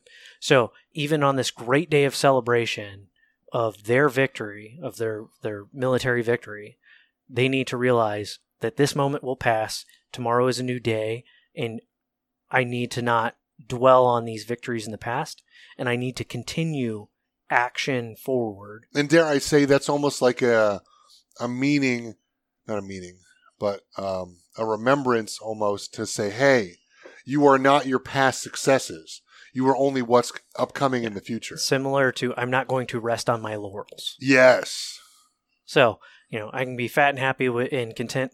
This, this is the interesting thing about Stoicism, where you talk about, you know, being happy and not coveting more. Well, Stoicism helps rationalize ambition, right? I can be happy and I can be present, but I can also understand that I need to continue to act to continue the betterment. I know, like a great example of this in my life is something that I'm personally struggling with right now is the idea of competition. Mhm. Like I'm missing competition in my life, and because like for for since I was a little kid, like I've always played sports or been active or done some sort of competing in anything. Whether it's, I mean, speaking, uh, speak, speech and debate, like in high school a little bit with the FFA team, which was a lot of fun. Um, which is funny because we were talking about that in the last podcast as well with Dane. It's like, well, you you've been really good at that because like you like talking all these kind of things. Like, well, yeah, I did some of that and it was fun, but I liked playing sports. Sports were kind of my thing. That's I'm I'm pretty tall, but I'm decently athletic, especially for my height. So it, it gave me a huge advantage in a lot of different sports. And, and I played sports all through high school, never played any kind of higher level. So I'm not like, I wouldn't consider myself an athlete by any means. I never played in college, never played semi pro or professional anything. You know, I'm not, not talented enough and I realize that and that's fine. Um, but it's like I'm I'm missing some of that in my life right now, and there's so many people I run into. It's all about oh well, when I was in high school, I threw the winning touchdown pass, or I did this, or I did that, and it's always about what they did. Not what they're doing, not what they're striving for. And for me, it's always trying to find like the new thing. Like, what can I do now? What can I do in the future? What can I strive to do to make myself better? And it's one of the, one of the things that kind of drew me into jujitsu specifically. Because for me, it's like, I personally believe that a grown man should know how to fight. And I think that jujitsu is probably the most feasible, realistic thing to do to kind of spend your time and energy on. You know, obviously you might need some, some boxing, a little bit of wrestling, uh, maybe even some kickboxing to like learn some kick defenses and that kind of stuff. But I really feel like you could do six to 12 months of those kind of things and get a basic knowledge that would take you to most likely where you need to be in any kind of street altercation or any kind of real fight that would happen. But jujitsu is the one thing that no matter how much, you know, training you have for a few months, it's like you're never going to master this. It's like even just learning the basic principles is going to take you two to three years. That's why most people, it takes them two to three years to get a blue belt. And that's just not even learning offense. That's mostly just learning how to survive rolls. It's, it's just not getting your ass kicked. You know, and it's like, it's one of the things that it really does take years and years and thousands of hours to master. Whereas again, I feel like if any one of us were to start taking like boxing classes in six months, we would be decently proficient enough to handle somebody who's never really fought. Fair enough. Fair. You got gears turning over here, Preston. Well, uh, so it depends on what you mean by the purpose of competition. So I well, again, for me, it's it's wanting to make myself better, to not live in the past, and to try to push forward. I, I get that. And, but you said that knowing how to fight is what every grown man should. I think it's important for a grown man to know how to fight because most people don't know how to fight. Yep. They've never been in a fight. Yep. And I think they drastically overestimate their own capabilities. And if you take a jujitsu class at a, a legit gym, you'll get humbled really quickly and realize, shit, I don't know anything. Agreed. But to the point about the other martial arts, kickboxing, boxing, etc. You look at uh, Gracie University structure, like the entire white belt curriculum is focused around self defense. So as soon as you're a blue belt, the soccer mom knows how to defend herself. Once you get into that blue belt, purple belt, like, are you going to berimbolo somebody on the street? No, of course not. Okay. I'm going to play De La Riva guard No. in a street fight. So you you've still got that foundation. So there's something more there that you're looking for outside of that, which is that I want to perfect self mastery, or I want to get closer to self mastery of this one specific domain. And this is something that I'm striving for. But it's also, I think, the the personal struggle of doing very difficult things, even though you want to quit and to keep pushed through. oh, I absolutely agree. Absolutely agree. But you can do that in multiple domains. Of course, you can do that in just about anything. Yeah. I'm just saying it's it's a good example. Yes. Yeah. Because it's certainly not for everybody. Right. Because I mean, how many people do we see come in the gym, and then two months later, like they're gone, we never see them again. Yeah. Hmm. Like, oh, this is tough. I'm fucking out of here. Or they make up some bullshit excuse. Oh, it's just taking up too much time. I'm gonna take some time off. Or I'm gonna do this. I'm gonna. Oh, my kids got this or that or whatever. And it's like, it's just an excuse. It's like if you want to do it, you'll make time. It's like anything else. Yeah. You have to prioritize what it is that's important to you and focus on that. Yeah. Yeah. But again, it's not for everybody. And they could get the same thing playing volleyball Right. like going in and joining a team and working on themselves and getting better and moving forward. They, they could absolutely do the, the exact same things. Yeah. But for me, like again, it's it's more about wanting to to not live in the past and be like, oh well, I used to play sports and I used to be active and I used to do this. Like fuck that. Like I want to do things. I want to move forward. I want to focus on myself. I want to get better. Because if you keep living in the past, you're already dead. In my opinion, yeah. Yeah. And Stoicism would say the same thing. Yeah, which which is why I think it like aligns very well with a lot of the things that I already kind of believe, and it's it's interesting listening to years and years and years of like professionals, uh, business owners, authors, like these kind of people like talking about these basic principles Mhm. of like how to be successful and how to push forward and to strive for excellence and those kind of things. It's it's funny how well things kind of fall in line with stoicism. It's very interesting. Or it's you hear new, I hear new principles. I'm like, yeah, that makes sense because of this and that, and like I've already heard this because of that person. And I know Tim Ferriss talks about stoicism a lot. And he's very much into that business world and professionalism and um, being efficient with your time and all those kind of things. And it's great. Yep. So Yep. it's, it's very interesting to me. Well, and all of it goes back to not being governed by emotion or being governed by impulse. Yeah. Into taking the time to sit back and to think, okay, what do I need to do to move forward? Let's not act emotionally. Let's let's take a step back. Yeah. Let's let's let's breathe. Let's think. Yep. Okay, what do I need to do? So we can take it to a very micro level. Uh, we do these drills at True Art where uh, you spend 15 minutes in a bad position, right? So that's in side control. Great example. The other day, you guys started with someone on your back with Yep. the hooks in, not even just a seatbelt grip, which is one arm over your shoulder, one arm under your other arm, attached around your chest. They literally started with choking grips, and you are a few seconds away from being choked out and stopping the match. You were literally starting in this position where it's meant to suck. Yeah. Like you are 90% likely to get strangled in this moment. Yes. You were literally starting in that position and go. And so here's how Stoicism applies I can either result to my reptilian brain and freak out, which is going to sink the choke d- deeper, or I can take a second and say, the situation is what it is, and I'm going to think logically about how to get out of this. So somebody takes my back. Worst thing I can do is freak out. Yes. And start flailing and doing something stupid. Best thing I can do is set my defenses and start to proactively solve the problem. And so I have to override that reptilian brain Yes. To get to the logical side of my brain to start thinking about these problems. And obviously in sports, in drills, the idea of that is like, okay, let's get comfortable being uncomfortable. Yeah. Let's get comfortable in a position that you're fucked. Yeah. If you get into a match there and someone's got deep collar grips in and they're trying to do a cross collar choke in from the back, like you are 90% likely to lose that match. Like Yep. you are fucked. Yeah. But if you can get comfortable already being there and not freaking out about a great example of this is the opposite. Like when Ben went to Masters Worlds last year. Right, we, we watched him. I, I know you and I were like texting each other back and forth. I was over at Coach's house because I don't have FloGrappling. I, I happen to have the day off of work, so I was over there with Coach and we were watching Ben's matches and it was awesome. In between, we were downstairs playing ping pong because he just got a ping pong table, which was fun. But uh, but we were sitting there watching, and it's like once Ben pulled guard and tied these guys up in sophisticated guards for a super heavyweight. excuse me, a super heavyweight. These guys had fucking no idea what to do. So you could tell they had not trained being uncomfortable.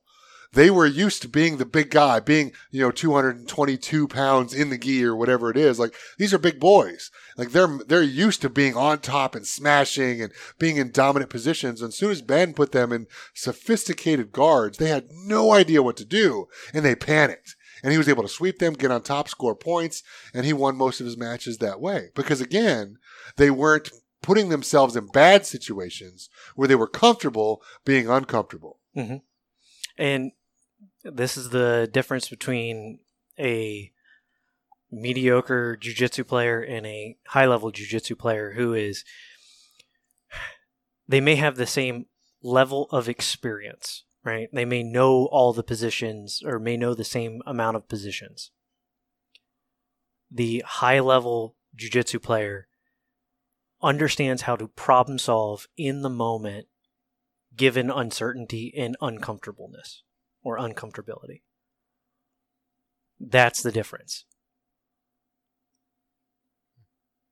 So all of us have been in that situation where I get tied up in a, in a, a guard that I've never seen before, and you just brain dump like, oh, what the fuck am I supposed to do? Yeah, there's lots of times where I'm rolling with some of the upper belts where I get in a position that I'm unfamiliar with, I don't know what to do, and I kind of just freeze up.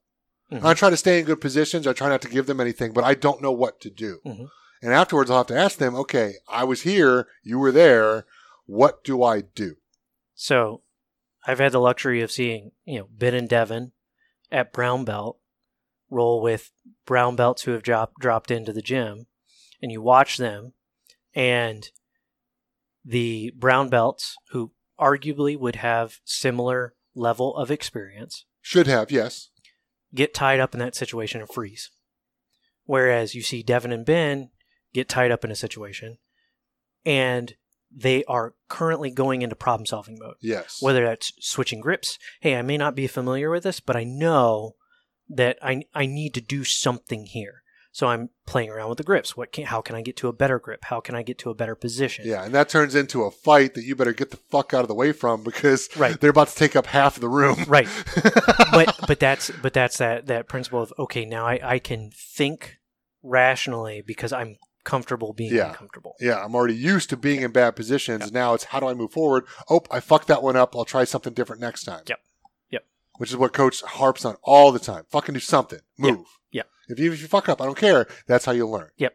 Don't just sit there. Yeah, which is great. So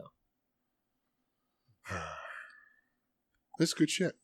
Um, so going back to the drill uh, from last week when you started on the back with the cross collar chokes in, um, some people in the room who might rename might remain unnamed, uh, like Preston, um, who were a little too stubborn and uh, let themselves get put to sleep. Is that stubbornness Uh, or is this it, no yeah th- so there there, let's, let, let, there there's let's a break thought, this, let's break this down here. There's did, a thought process. Did, did you say fuck this? I'm going out of my shield, or were you literally thinking I can get out of this, and it just it was too late? What happened? both Okay, both so walk okay me through it. so I unashamedly went out and I wouldn't say necessarily cold because this was truly an out of body experience uh, well in body experience where full par- paralysis couldn't do anything uh, so you get into these types of drills and, and you've got a decision to make it's like you know can i just sit here and tap 50 times in five minutes yeah, but how useful is that to your training partner and to you? And yes, exactly. So my thought process going into these drills was like, I'm gonna figure this out. It's gonna suck. I know I'm, you know, 95% of the way screwed here. Let's let's try to figure this out. Like I know the principle is I need to get this choking arm away from my neck or at least create space between my carotid artery and my jugular. So, let's do that. So, got in the position uh my partner had chokes in nice and deep Which is the idea because yeah. they're literally starting there. Yep. So they can get the best positions possible. Yep. Um, I rolled to the non-choking arm side. Thought I was in Give good, yourself some space. give myself some space. Uh, I had two on one, so m- both my hands were on his choking arm, pulling down. I thought I had enough space. Uh, the position readjusted slightly, and it went from "I'm good here, I'm not panicked" to "the lights are off." So not even like the walls are closing in. It wasn't They were just like yeah. off. Now, that being said, the walls were closing in three chokes before. Okay. And they were getting closer every single time we were doing the drill. So, I don't know how much of it was lack of blood flow going into that specific that specific, Obviously, that had some part to play in that. hundred percent. but at the same time, it was okay. I'm good. I'm good. I'm good, and I'm not. And it wasn't like, oh, now I've got time to tab. It was the body shut off, and my partner found it really interesting. He's like, Your eyes were open. It looked like you were awake. What's going on? I was like, I lost all mechanical ability in my body after that.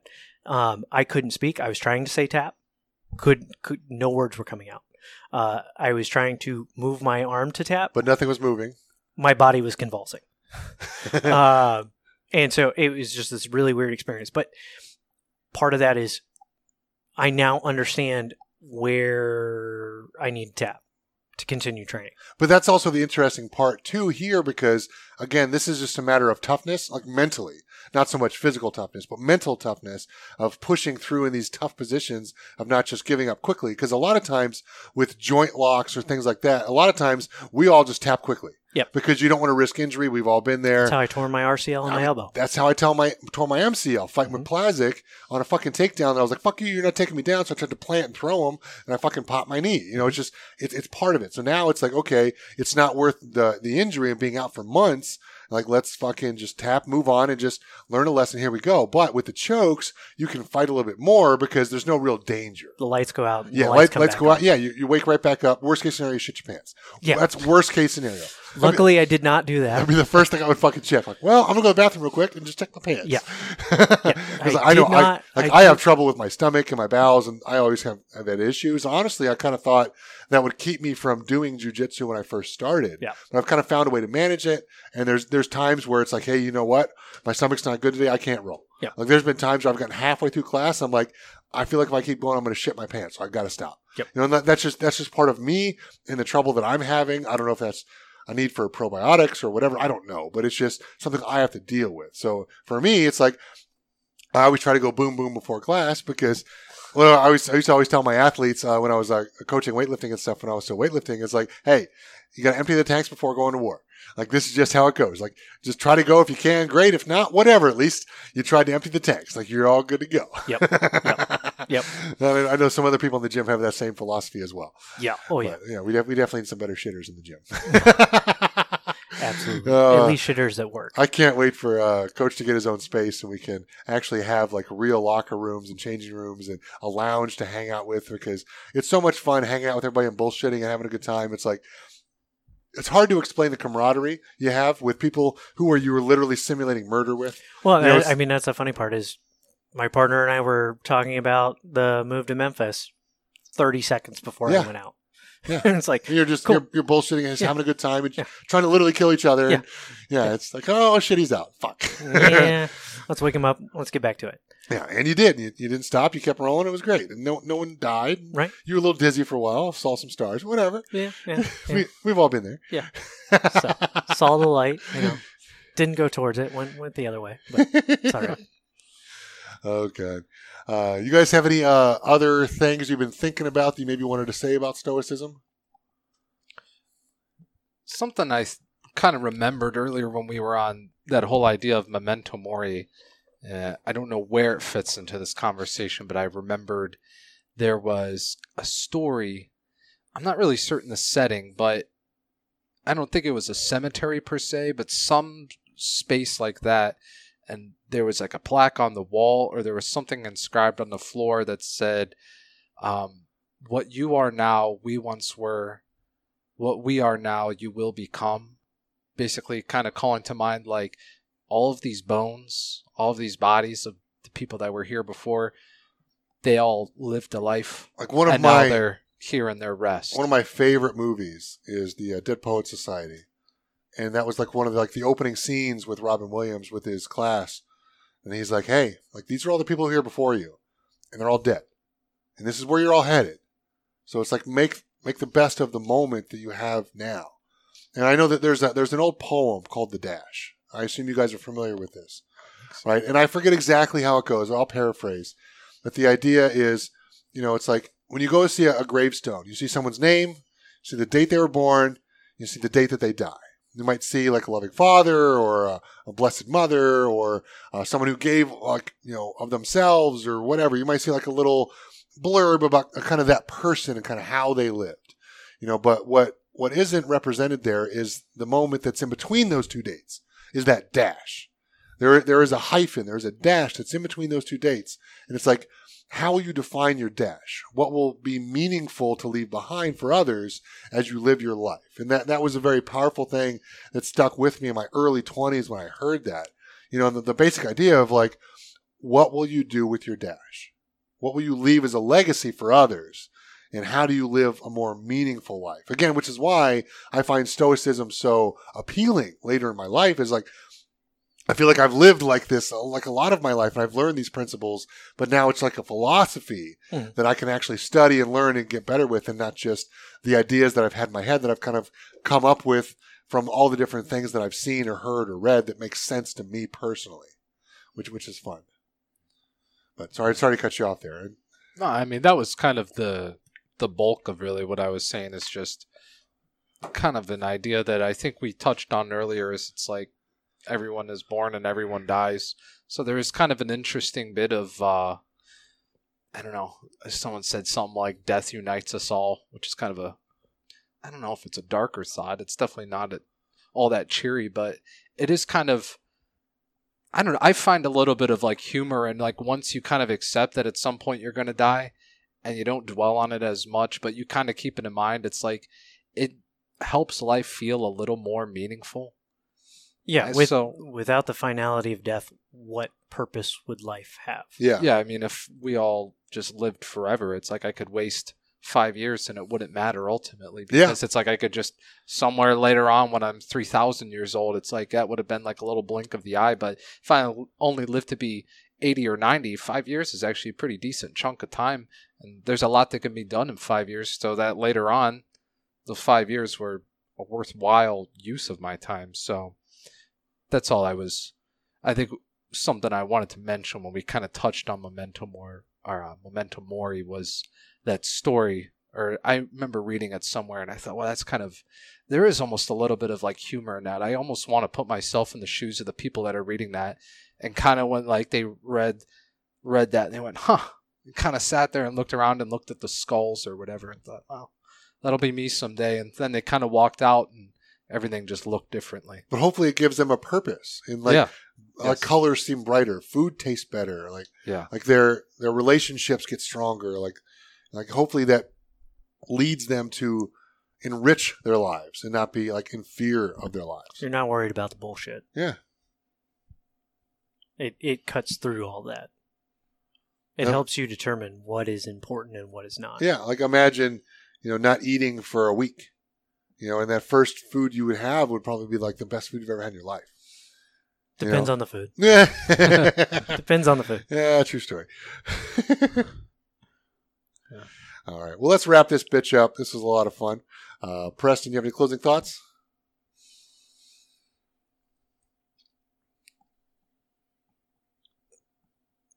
I think a lot of people are lacking in a purpose or direction, at least in Western society.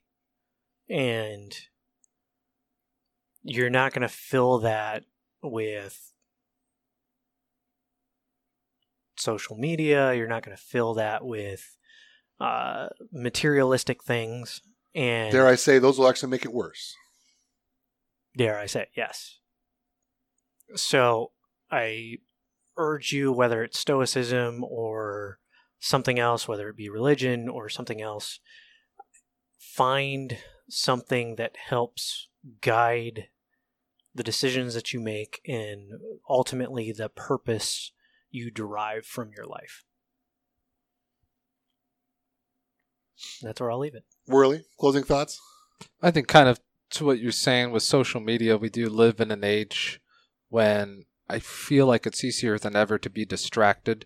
I mean, just last night I went out with a couple friends, and as we were waiting for our burgers, and of course they had like a couple TVs along the bar, and I'm sitting there with two friends that I really enjoy talking to, and I couldn't help but just keep looking over, and it was baseball, and I'm not even a big baseball fan, but I just kept looking over, and I was annoyed with how I was getting distracted and it kind of made me realize how easy it is to get distracted. And I think kind of to what you're saying with like social media and everything, people get distracted easily and it's very easy to stay distracted and it's kind of comfortable to be distracted because you can kind of just let yourself kind of go with that. We have to remember that these corporations spend billions of dollars on advertising for a reason because it's fucking effective. Yeah. And when you're with people that you especially love and appreciate, and you want to spend time with them because you don't see them very often, I'm a big believer in putting your phones away, turning the TV off, and just having a conversation. When's the last time you guys sat down with somebody for a couple of hours and just had a conversation with no phones, no interruptions, no nothing? It's like it's it's very uncommon, even if you're just checking your text messages. Or I've got friends who are addicted to fucking Twitter. You know, I'll I'll be out with them. I'm like, dude, put your fucking phone away. It's like, stop scrolling on Twitter. Like, we'll make fun of guys after the gym who like scrolling through Instagram. I'm like, stop looking at butts. I'm like, stop it. Like, be here, be present. You can fucking do that when you get home. You're sitting alone doing nothing. They're like, scroll for butts then. I was like, be here, be be present, be in the moment. And I and I think that it's so new that we don't realize how harmful it's been. But now that I've been off of social media for a couple of years, I realize like I'm much happier without it. A good example of this is uh, a couple of weekends ago. Like I had the boys over for poker, and one of the guys like, "Hey, there's a big basketball game on. Can we watch it on TV?" I'm like, "No, because I don't have a TV in my basement for a reason. Like I've got one upstairs because I enjoy watching TV. I enjoy watching movies. It's an art form that I love. I love movies. I love cinematography. I love watching camera angles and cuts and everything. I, I enjoy that. There's nothing wrong with getting lost in that, but it's also a distraction. And when we're here, when we're hanging out, we're playing poker. It's not about playing cards. It's not about winning or losing money. It's not about anything else. It's bullshitting and having a good time with your friends. Like that's why we do it. So I don't want a fucking TV on down here where they're all going to be distracted watching TV instead of interacting with each other. Mhm. You know, so like it's like to me that's a big thing because like I'm kind of trying to make like a little man cave down here, like in my studio. And I'm going to make like a little whiskey bar over there, make a little lounge here in the middle, and have like a nice place to hang out. We got the dartboard hung up. I want to get a little putting green, have some activities to do, and do that kind of stuff, and make it a cool spot to hang out and have a good time. But for me, it's like I want to get away from the phones. I want to get away from the TVs. I want to get away from all that kind of shit. And I think that it's good to kind of pull back from technology. It's the reason I've got a record player. Like I don't want to have like stuff on my phone with ads playing all that kind of bullshit. Like I want to just hear music. Mhm. And I love music. Music to me is the universal language. No matter what what they're saying or what's going on or what, whatever what's happening, it's like everyone can appreciate good music. Yeah. You know, so I I 100% appreciate what you're saying there. Yeah.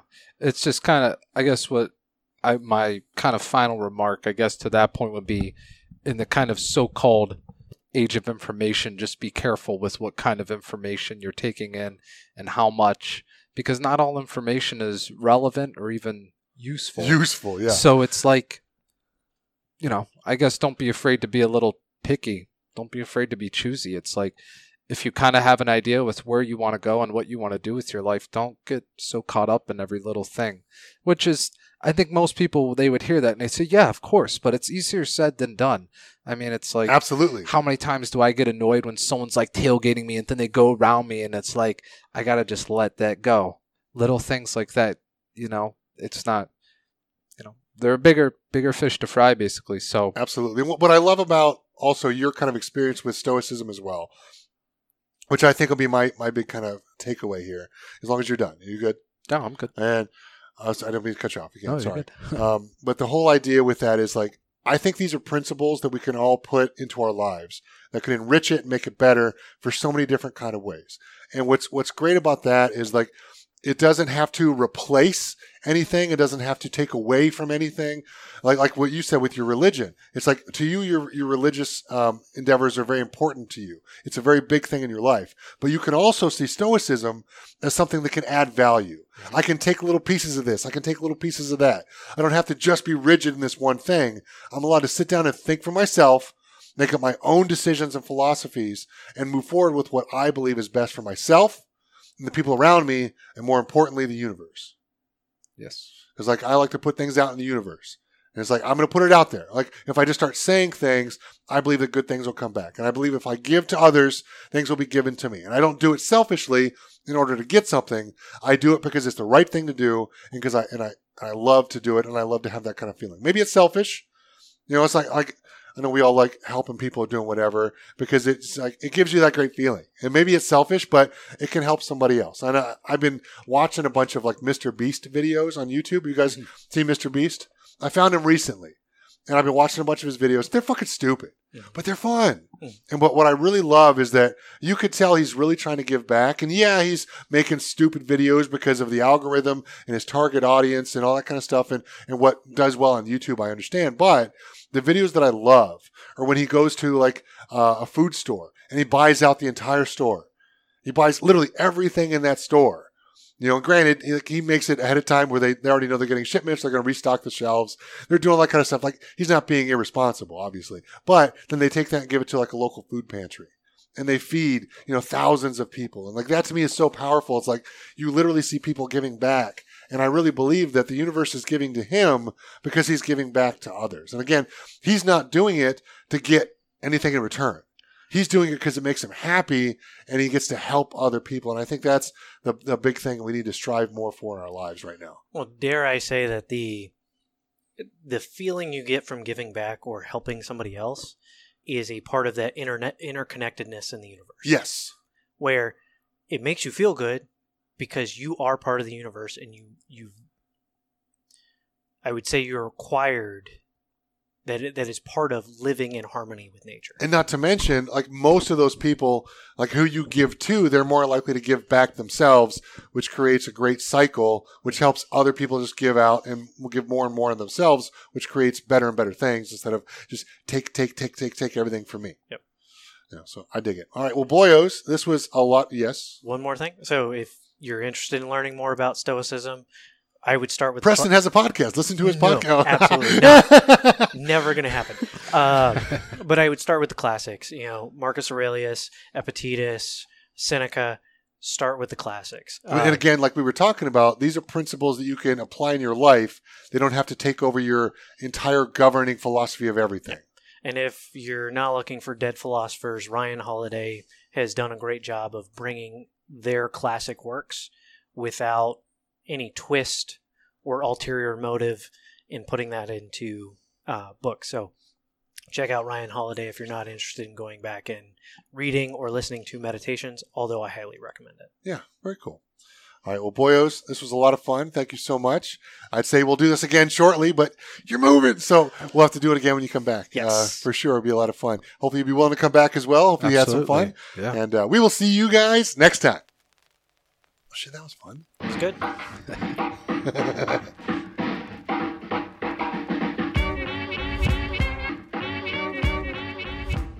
All right, well, that wraps up another great episode.